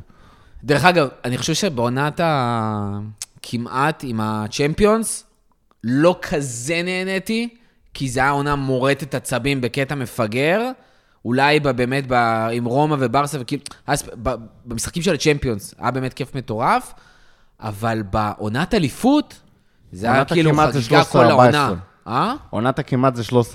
לא, העונה של ה-97-98. זה עונת הצ'מפיונס, זה לא עונת הכמעט. עונת הצ'מפיונס. לא נהניתי כך, כי בליגה באמת היה לי מאוד קשה, כאילו באמת, הלב שלי לא הצליח להתמודד עם מה שהלך בליגה עם סיטי. ועכשיו אתה כאילו יכול להתמודד, כי כבר לקחת אליפות? קודם כל לקחתי צ'מפיונס. אתה גם התרגלת. ולקחתי אליפות, ולקחנו כבר תואר העונה. גם אם זה תואר קטן, אתה לא רגיל לזה. אתה בגמר גביע, אני באמת, באמת, באמת סופר אופטימי לצ'מפיונס, ובליגה אני אומר, גם אם אני אפסיד את האליפות, יש לי משהו ביד. אז הרגשת שאתה יכול להפסיד גם את הצ'מפיונס, וגם את האליפות. ואתה יכול להישאר בעונה הזאת, אותה עונה בלי כלום.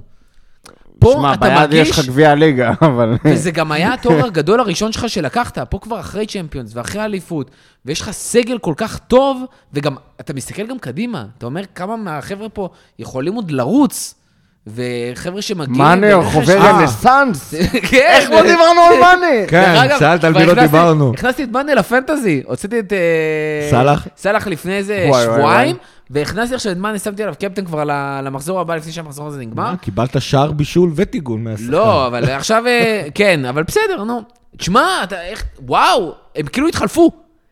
מה שסלח עשה תחילת העונה, פתאום מנה מתחיל לעשות, וסלח דיאמנה. תקשיב, מה... כאילו משחק חצי כוח, ומביא מספרים לזור. מה שמאני עושה בעמדת 9, שזה דיאז מאפשר לו אגב, הם גם מחליפים מקומות, המון, המון, המון, המון, המון, כי גם דיאז טוב במרכז השדה, להטריד בלמים ולהתיש אותם. דיאז מגיע גם עד ימינה, עושים סיבובים. מה שמטורף, מאני התחיל את הקריירה שלו בליברפול בימין, עבר לשמאל. קלופ דיבר על זה. עבר לשמאל בגלל שסלח הגיע. לא, גם בגלל שהוא ימני, אז כאילו ככה ליברפול רוצה לשחק. לא, לא, אבל סלח הגיע, העדיפו לשים אותו בימין, אז הביאו אותו שמאלה. ועכשיו דיאז וז'וטה, אז הוא נכנס לאמצע. וטוב בכולם. והוא גם מבוגר אחראי. הוא גם מבוגר אחראי, כי אני חושב שדיאז, לא בקטע רע, בקטע ממש ממש טוב, אבל דיאז פשוט נסחף לאמצע הרבה פעמים, ומאני... נסחף בכללי. כן, כן, כן. ומאני מחפה עליו על הדברים האלה, זה... תשמע, מה שהוא עושה בעמדת 9 שלנו זה פשוט תענוג. כאילו, ווואלה, כאילו קיבלנו שחקן מחדש. long made continue, אנחנו אומרים, תשמע. מדהים, וגם סלח עכשיו מתחיל... לא, גם כמות האופציות שם, כאילו אתה קולט שכאילו בובי וז'וטה על הספסל. זה כאילו... בובי ספציפית לא היה על הספסל, אבל כאילו... נכון, אבל... פאקינג בובי פרמינו, לא בסגל, ואתה כאילו, למי אכפת? לא בקטע רע. אבל כאילו, אוקיי, אז בובי לא בסגל, אז יש לנו מהספסל בסך הכל להעלות את... ז'וטה. קייטה, שאיבן קייטה סקורד, אז במשחק ההוא, אז כאילו זה. קייטה, ז'וטה, וזה לא נגמר כאילו, האופציות שיש לך שם מהספסל, אוריגי, אתה יודע, אם חס וחלילה אתה צריך את השעה מופתיע, דקה 95, תמיד אפשר לעלות את הדבר הזה. אוריגי, כן. הצוף העונה לפחות, אבל כן. תשמע, באמת, זה כאילו היה... אתמול באמת, כל הפנטזיות שלנו בתור אוהדי ליברפול, גם מהפן החיובי עלינו, וגם מהפן של השמחה לעד על האויבת הכי גדולה. תקשיב, זה באמת... הם כאילו כבר מזמן לא מפחידים, בתכלס מאז שקלופ הגיע, הם כבר לא באמת מפחידים אותנו, זה כבר, זה ממש, כמות הפעמים שצעקתי, זה פתטיות. אני רואה מול הטלוויזיה, זה כאילו היה, זה פשוט היה מדהים. אני אגיד לך מה מדהים ב... אני אסכם את ה... אנחנו כבר מעל שעה פה רק על יונייטד, ועוד רצינו לדבר על אברטון, אנחנו נגיע לאברטון. בקטנה עכשיו. נזרוק בקטנה. נצחים וממשיכים הלאה, אבל אם דיברנו. אבל זה אברטון. זה גם הזדמנות זה. אולי להורידו תמליגה, אני לא יודע. הם איכשהו לשארו נבלות האלה. ברנלי ירו לעצמם ברגליים. ברנלי ירו לעצמם ברגליים, ויונייטד... זה נקמה גם ליונייטד על זה שהם הצליחו להפסיד לאברטון. איך הם הפסידו לאברטון הזאת? מה זה שטויות האלה? אתה מבין איזה נבלות, לא רק שהם... כאילו, גם בעונה הזאת הם מצליחים איכשהו לדפוק לנו משהו, אבל הפעם זה בגלל כמה שהם גרועים, הם מצליחים לדפוק לנו משהו. גיא שפר כתב בחוג אוהדים, שהוא פוסט ארוך, אבל אני תמצאת למה שכאילו קפץ לי ישר ליין, הוא לא יודע להסביר מה קרה ליונייטד. אהבתי שאתה קורא לזה תמצות. כן, זה זיקוק. כי אמלך זה לא יהיה. זה זיקוק לחלוטין של ה... הוא לא יודע להסביר מה קורה ליונייטד מאז פרגי, אבל כאילו שפה של מה שהוא אמר זה שהכל זה מאמן. ואני גם קורא את זה עכשיו המון על ליברפול ויורגן קלופ, והכל זה מאמן, ויונייטד עדיין במרחק מאמן טופ מלחזור להיות כאילו איזה מפלצת זולה לתארים. וזה מעצבן אותי לא בגלל... לא בגלל האמירות האלה בהקשר של יונייטד, אלא האמירות האלה בהקשר של ליברפול. מה שקרה בעיניי לפחות, אני לא מתיימר להבין הכל, אבל אני מנסה לחשוב שאני טיפה מבין מדי פעם משהו אחד או שניים בכדורגל. יונייטד, פרגי וונגר היו מאמן שהם הכל. הכל, יונייטד, פרגי היה הצוות הרפואי, והוא היה הסקאוטינג, והוא היה הפסיכולוג, הוא היה הכל ביונייטד, כנ"ל ונגר בארסנל. וברגע שהם עזבו, אי אפשר למצוא לזה מחליף, כי אין יותר, עזוב שזה אישיות של פעם בדור להיות מסוגלים לעשות הכל. היום בכדורגל המודרני, בקבוצות כמו ליברפול וכמו סיטי, בן אדם אחד לא יכול לעשות הכל לרמה הזאת. והצוות, המעטפת שיש לקלופ, לא היינו מצליחים לעשות את זה בלי קלופ. אני לא בא וטוען שכל אחד שתבוא ותשים במקום קלופ, המערכת תעשה אותו כזה גדול. קלופ חלק עצום בלתי נתפס מההצלחה של ליברפול. תודה לאל שיש לנו את יורגן קלופ, והיא delivered what he said. אבל אהבתי אבל באמת מערך הסקאוטינג והצוות הרפואי, שלמרות שנכנסנו בו כמה פעמים, אבל הצוות הרפואי והאנליסטים והכל, ומייקל אדוורדס ועכשיו ג'וליאן וורד, שסוגרים גם את הפערים הפיננסיים מיונייטד. הפער הפיננסי מיונייטד כמעט אפס, עונה הבאה אני חושב שהולך להיות גם שם מהפך. או זו שיכול להיות, אין שם צ'מפיונס. נכון, אין שם צ'מפיונס, אז כן, עוברים. וגם בחסויות אנחנו כבר סוגרים את הפערים, גם בחולצות, גם בזה, רק בהכנסות מיום משחק. מי שעוד לא הזין לפרק הפיננסי, זה הזמן. רק כי ביום משחק אין מה לעשות, האצטדיון של יונייטד משמעותית יותר גדול, ועדיין יש להם כמות אוהדים מטורפת. אבל באמת, הצוות שעוטף את יורגן קלופ מאפשר לקלופ להתעסק אך ורק בכדורגל, בקבוצה שלו.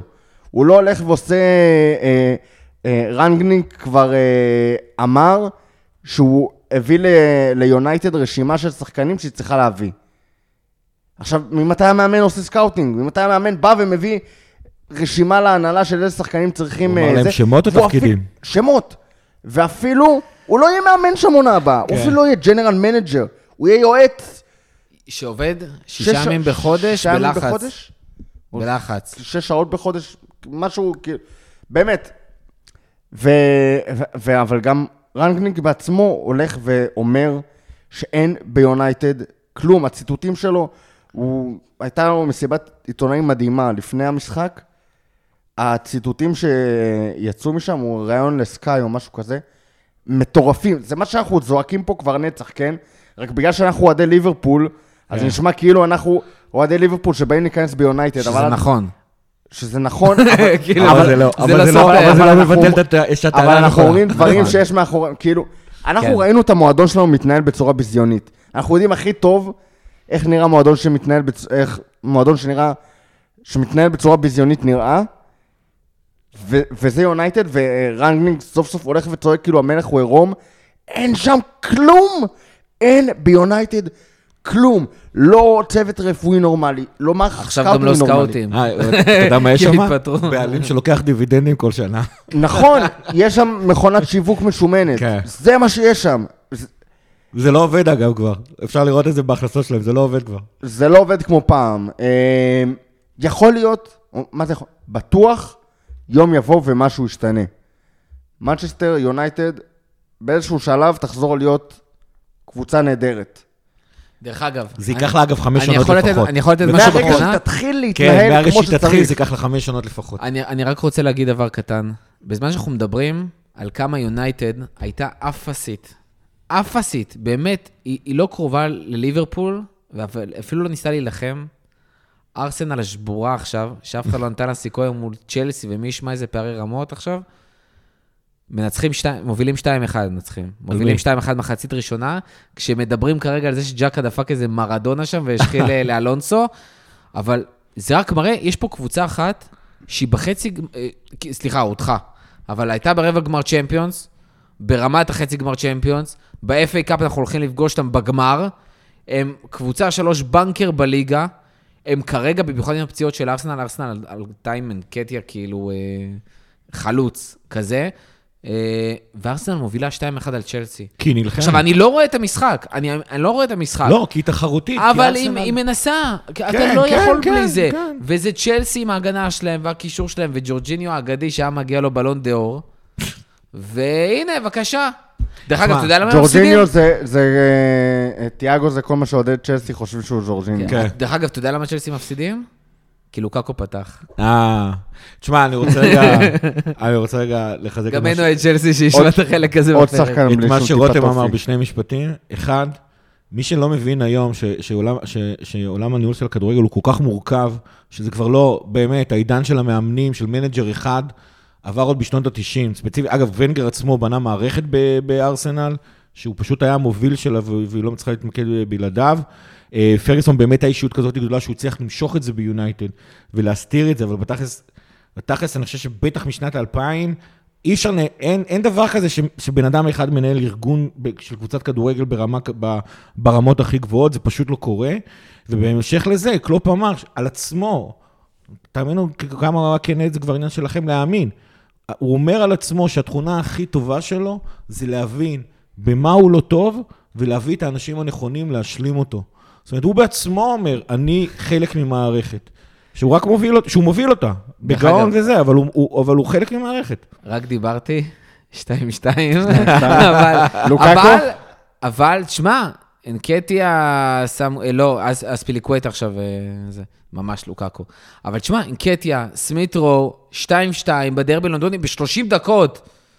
מנסים, משחקים, הקבוצות משחקות, כאילו. אתמול קבוצה אחת שיחקה. עזוב, כל משחק, גם הפועל מנצחת עכשיו את... הפועל באר שבע, שחיג'ו לא בסוף השבוע אותך. הייתי בטוח שזה... באר שבע 3-1 על מכבי תל אביב בחצי גמר גביע. עזוב, לא צריך לתפוס איזה משחק מיוחד. כל משחק כדורגל נראה יותר תחרותי, כל משחק, גם בליגת העל, כל משחק, חוץ מליגה לאומית, איפה שמוכרים משחקים, כל משחק כדורגל נראה יותר טוב, יותר תחרותי, ממה שהיה באמת איך שיונייטד שיחקו. והאמת, אני לא לוקח את כל מה שאמרנו בשעה האחרונה, זה קצת זה, לא היית מעדיף לנצח את יונייטד 4-0 כשהם תחרותיים? מה? זאת אומרת, יש שעה עכשיו, התמוגגנו מהכיף הזה של לראות את יונייטד שטיח. יש גם כיף בלנצח כשזה ראש בראש אמיתי כזה. זה גם... ברור, אני קודם כל מתחיל מזה, זה גם הסיפור עם סיטי, זה הרבה יותר כיף שהקבוצה באמת מנסה, ואתה פשוט יותר טוב, ונלחמת ואופי וזה, ואני חושב שזה היה באמת באמת בסוף המהות של כדורגל, אבל בואו באמת נמשיך, ואמרנו שנגיע לזה אברטון, יום ראשון, נכון, לא טועה? יום ראשון? יום ראשון משחקים מול אברטון, דרבי, תשמע, זה מרגיש לא רחוק מיונת, אני אומר אמיתי, לעשות רוטציה כמו מול בנפיקה, ולהגיע לויה ריאל פרשים סך הכל, אני לא רואה מצב שבו קונטה, צימיקס, בובי עם קשיר, ז'וטה, קייטה, זה באיזושהי דרך, ירידה ברמה ומשהו שאנחנו לא צריכים לנצח את אברטון. אני אגיד לך מה, אברטון קבוצה הרבה פחות טובה ממנצ'סטר יונייטד, היא תבוא להילחם. היא לא... לא אמרתי שלא. לא, כי על יונייטד אמרתי, לא תבוא להילחם. בגלל זה היינו כל כך, מה שנקרא, זכוכים ויערים בפרק הקודם, לפני יונייטד, כי זה ברור שהקבוצה הזאת שבורה, מרוסקת, אין בה טיפת רוח לחימה. אברטון יבואו להילחם. והם גם עדיין, למרות שברנלי שם בעטה בדלי כמה פעמים, עדיין אברטון ישמחו לכל נקודה שהם יכולים לשחות, בטח ובטח ובטח, אם זה נגד ליברפול, כשליברפול במרוץ לאליפות, אני לא, יכול להיות שעדיף, רוטציה תהיה שם, יכול להיות שעדיף לגמור את זה עם רביעה במחצית הראשונה, זה כבר איזושהי יעירות, אבל אנחנו הרבה יותר טובים, אברטון קבוצת כדורגל גרועה. עם מאמן גרוע. עם מאמן גרוע, מאוד. אבל הם יבואו להילחם, מבחינת כדורגל לא כוחות, הרבה יותר ממה שלא כוחות נגד יונייטד, אבל משחקים נגד קבוצה תחתית שעדיין נלחמת נגד הירידה, הם משחקים קשים, עם כל זה, זה באנפילד, כשמה שנקרא We are bouncing, אני מקווה שלא יותר מדי, עם איזושהי שקלופ שם להם קצת גג מעל הראש שלא יעופו, אתה יודע שכן, אנחנו כאילו כבר למדנו שכן, שקלופ, והשחקנים עצמם גם לא צריכים אותו. אנחנו ראינו את ליברפול לפעמים, נכון. אחרי הופעות כאלה, נכון. לוקח איזה רגע לחזור לה, וזה מובן, כאילו, כן, לא רק פיזית, זה מובן למה... כן, כן. זה הופעה שגורמת לך להרגיש לא הכי טוב בעולם, לא הכי טוב בהיסטוריה, אלא כל כך טוב שאף אחד לא יכול לגעת בך, אבל טיפה מעל מה שאתה רוצה. כאילו יש, הכי טוב אף אחד לא יכול לגעת בי, שזה היה של 19-20, כשהיה לנו את ה-106 נקודות מתוך 108 אפשריות, וזה מרגיש כאילו עפנו מעל זה, ספציפית במשחק נגד יונייטד. כאילו לא יכול לקרות שום דבר, שיגרום לאיזושהי קבוצת כדורגל להתקרב לליברפול הזאת ששיחקה נגד יונייטד, אבל פה נכנסת הכאילו סקפטיות של מורחו והצינון התלהבות, כי הם גם לא רגילים לשחק נגד קבוצת כדורגל כל כך גרועה ולא תחרותית, זה נותן לך כאילו איזשהו מצג שווא, באמת זה מצג שווא לאיך נראה משחק כדורגל. אם אתה תביא בן אדם שלא ראה כדורגל בחיים לראות את זה, הוא לא יבין מה המשחק. קבוצה אחת רצה, לא, אחרי אתה, תקשיב, ליברפול יונייטד זה, וזה מדהים, עברנו לאברטון ואנחנו חוזרים לליברפול יונייטד, אבל ליברפול יונייטד זה קבוצה שכל העולם מסתכל על זה, עכשיו זה לא ברצלונה ריאל, או כל האלה שתמיד אתה אומר, יש איזשהו מפגש ענק כזה, וצריך, זה חייב להיות משחק גדול, אבל אתה אומר, זה ליברפול יונייטד, הם ילחמו, זה שתי מועדוני על, אני בכוונה אומר את המילה מועדוני על, ואז אתה מסתכל, אתה אומר, יש ליברפול, בוא נשב נראה עם חבר גיא עם לועדים. אתה אומר, מה זה החרא הזה? מה זה, מה, קבוצה תחתית? לא יכול להיות. ואז אתה תראה את אברטון, אפרופו, ואתה תגיד, בונה, הם משחקים יותר טוב, וזה כנראה מה שיקרה.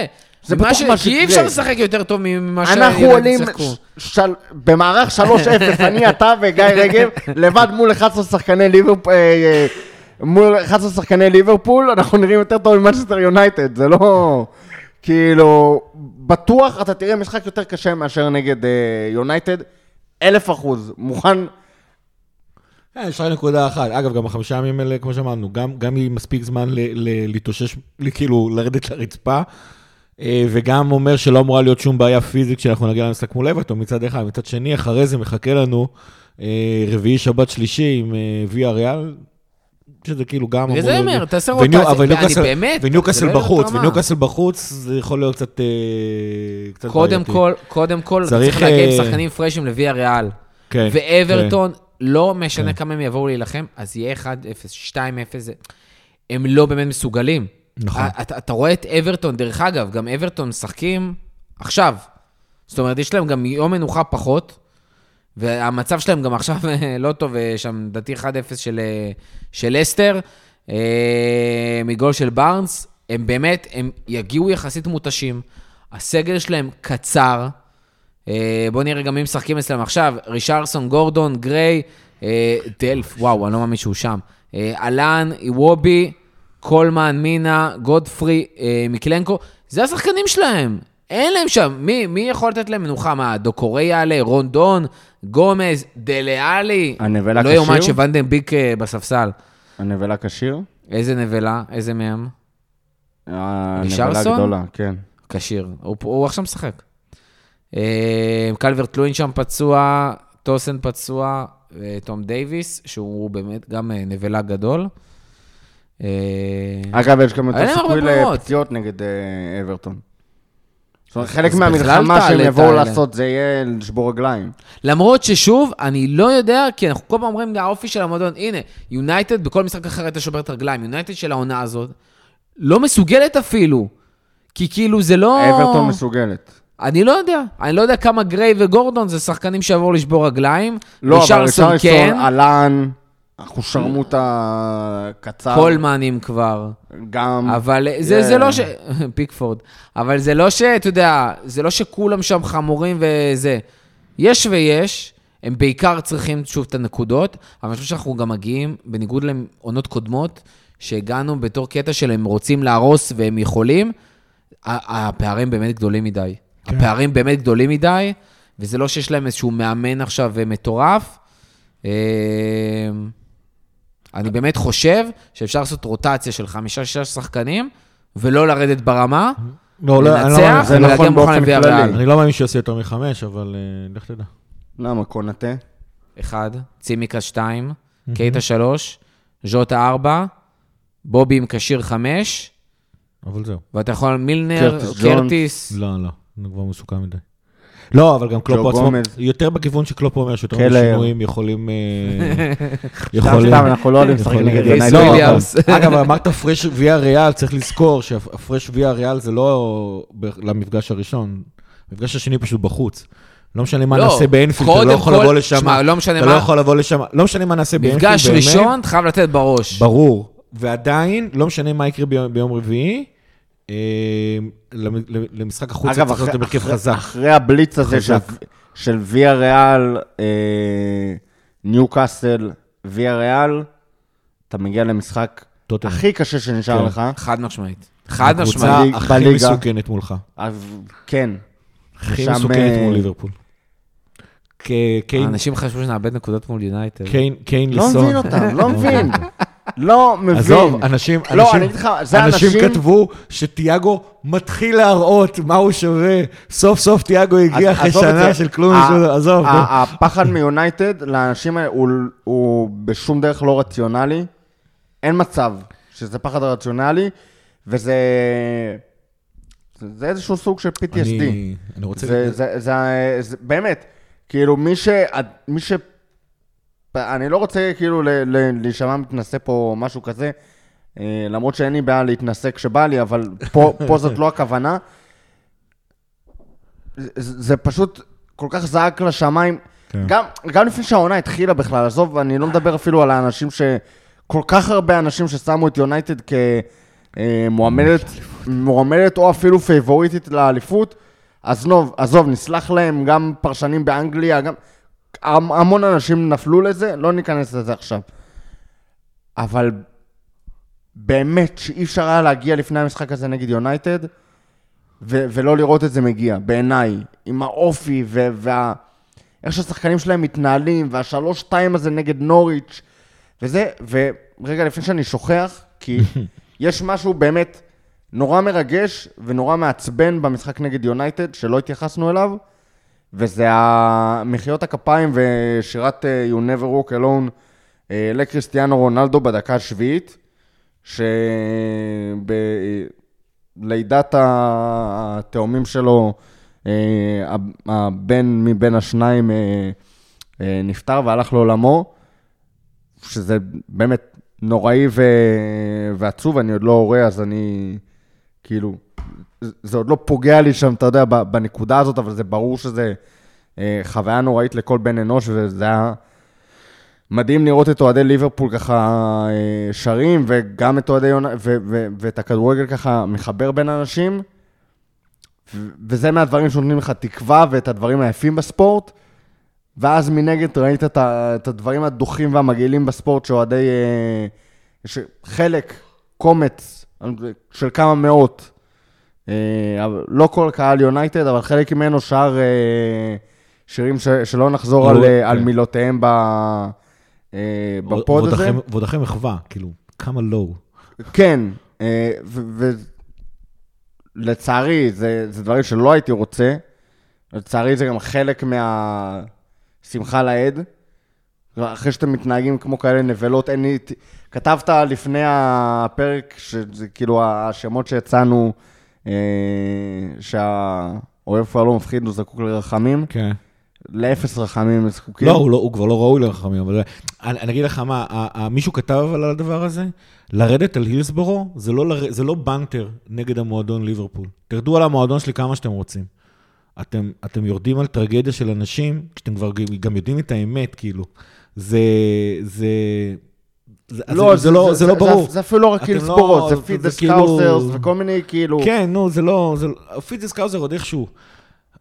לרדת ספציפית על הילסבורו זה... באמת, אתם יודעים על אוהדים שהם כמוכם, שהם לא, אתה יודע, גם לא שחקנים שהם מקבלים הרבה כסף על הדבר הזה. אתם לא יודעים על המועדון, לא מבחינה מקצועית, לא... תשמע, הרענו פה עכשיו על יונייטד בכיף. זה לא זה.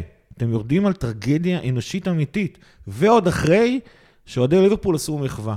לשחקן שבאמת קל, לא ביום כזה, אבל אחרי שליברפול עשו מחווה, כאילו באמת, אבל בסדר, יאללה. נקנקנו אותם. משהו לסיום? נרגעו הרוחות. איזה טוב השם, איזה טוב השם. איזה כיף לראות את ליברפול, איזה תענוג. אתה רוצה לתת דש לכפיר? כן.